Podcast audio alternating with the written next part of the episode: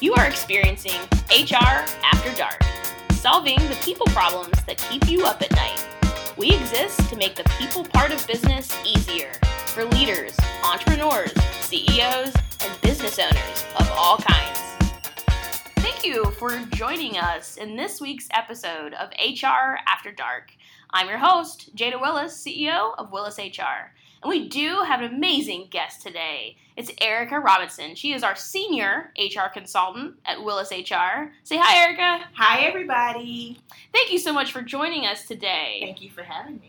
As we talk about uh, some of the strategic initiatives that employers and CEOs um, are embarking on, one of the important aspects of strategic planning this year in particular and this time of year is really how to hire the right candidates. How do we even know what we're looking for in a position, right? Absolutely. So we have an example here, and that's an office manager, mm-hmm. right? So if we're looking at those skill sets, how like, walk me through how would a leader determine what's the right uh, level of qualifications? What are the duties and responsibilities that we may want to list on the job opening? And what are we really looking for to build that ideal uh, candidate profile?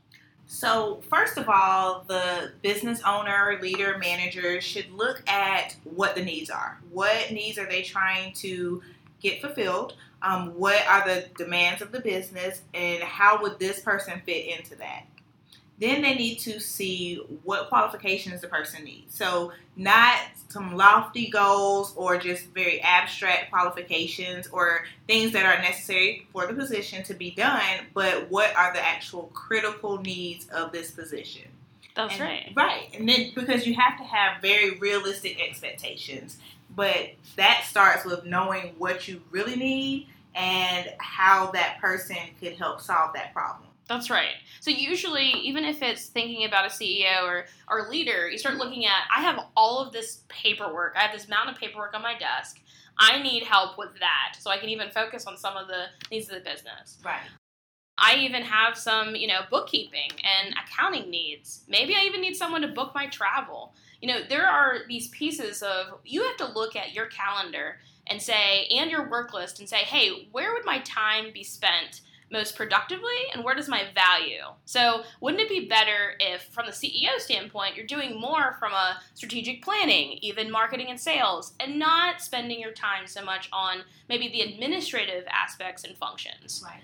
And I think, too, that business owners, leaders need to understand that not all positions are created equal. So You're right. An office manager at company XYZ won't necessarily do the same things as an office manager at company 123.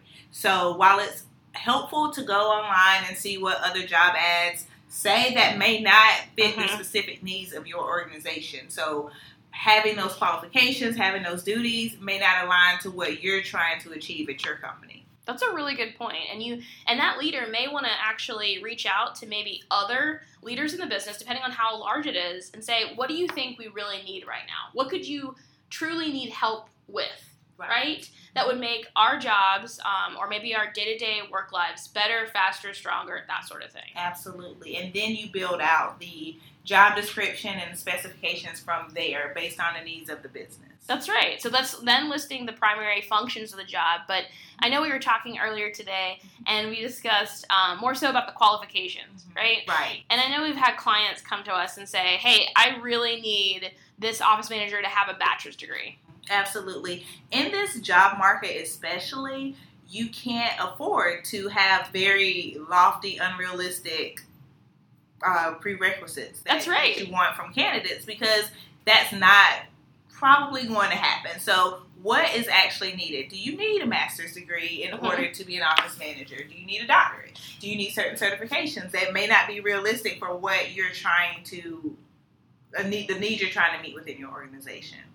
That makes sense. And so, would you suggest ranking possibly the skills needed? So, if I look at my duties and I know for sure I need the office manager to um, handle escalated customers, um, make sure there's administrative you know tasks completed, um, paying bills, that sort of thing. So, how how do you go about ranking then that skill set? And why would even a bachelor's degree come up whenever I know probably maybe the number one skill set is organization? Exactly. Absolutely. I definitely agree with ranking and also figuring out what your non-negotiables are. So what are your can't live without Yes. and your must-haves versus oh nice to have. Right. I call them deal breakers. Right, exactly. Okay. Because you may meet an, a phenomenal candidate that may not have that one aspect of the job. Are you Mhm. willing to forego that one person because they don't check that one box, or are you willing to train that person and get them where you need to be because they have all these other great aspects and maybe even some attributes that you didn't know you needed?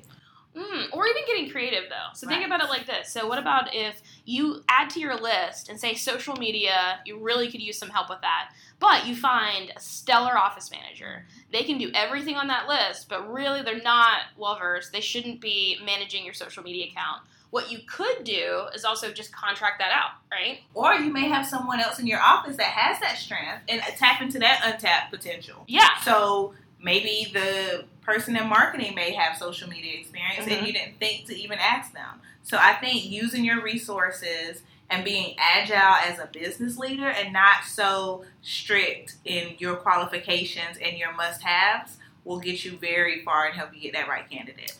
No, these are excellent points because um, just the unemployment rate Right. Oh my goodness. right. it's making the labor market where we have to get creative and we have to think outside the box but we also have to interview just even based off of skill set and or even personality dynamics if they fit i always like to say hire for attitude train for knowledge right if if you fit you have a great personality you have that go-getter mentality you're coachable i mean well then yeah the sky's the limit Right, because you Right. can always train on skill. You can't train on personality. So someone can have all of these mm-hmm. skills, but not be as personable or not fit into what you are trying to establish as your company culture. So if you want right a very laid back, fun environment, you shouldn't get someone who is very black and white Mhm. and cannot Rigid. see in, yes shades of gray. You know, Yeah, excellent point. I actually saw an article the other day about a trend that's coming up, and it's um, skill based bonuses and Mhm. incentives, Mhm. right? And so, what you could do is start this alleged office manager that doesn't have that social media capabilities or some, maybe some of the other capabilities. You start them out at a certain pay rate, and then once they've even taken LinkedIn courses, YouTube training, and any other maybe um, structured training or certificate programs, you can actually give them a bonus or a bump. So it encourages lifelong learning and continual growth um, with the organization. and that's a great engagement tool. Oh yeah, Excellent. So people feel when a company is investing in them, they're going to want to put more into that company. And they feel like you are invested in not just their professional growth, but their personal growth as well. Because getting those achievements makes you feel great. And then I'm going to want to do a great job because you have facilitated the ability for me to go and get this certification, get what I, I was lacking. No, I mean that's absolutely correct, and that's what we want to cultivate is actual longevity. Even though it's tough in this market, because I know that you know passive candidates. That means that um, your employees, people are knocking on the door, maybe the LinkedIn door, and asking, "Hey, are you looking for new opportunities? Are you willing to explore other opportunities?" And what you do on that day to day, or how you're investing in them, will decide if they're willing to say yes. They're willing to look at that next position. And speaking of investing, it is the beginning of the year. New Right. budgets have come out for many companies. Mhm. Leaders shouldn't get attached too much to a specific pay because the the job market is so pro job seeker. So you may Absolutely. have that candidate that may want a little more, and you have to realize that how how important is this position to you? Right.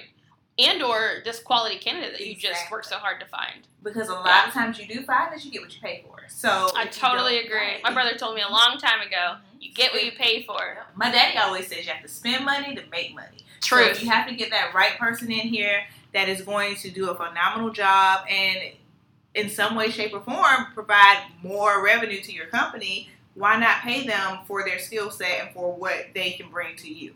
Because Absolutely. going- you're going to realize that Right. that mutual benefit. and if they're taking something off your plate, Exactly. then that gives you the opportunity as a CEO or senior leadership to go out and do what you do best, right? Absolutely. And so that, in essence, is going to bring back tenfold um, back to even the the employer base. Absolutely. So I'm really excited about this new year. I'm excited about. I mean, I know it's a tough job market right now. Um, I'm, I'm excited for job seekers, but we still have a chance as employers Mhm. to really gain those quality candidates, take care of those candidates, and make a decision on how do we get creative on what's effective and efficient positions in our organization, and how can they impact the other roles and employees that we that we have or employ.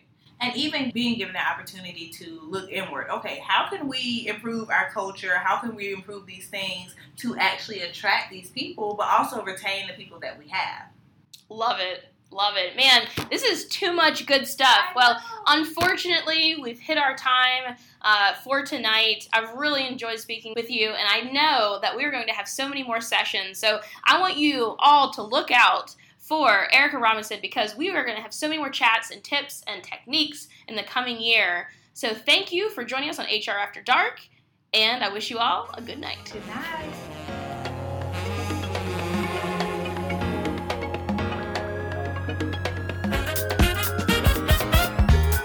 Wanna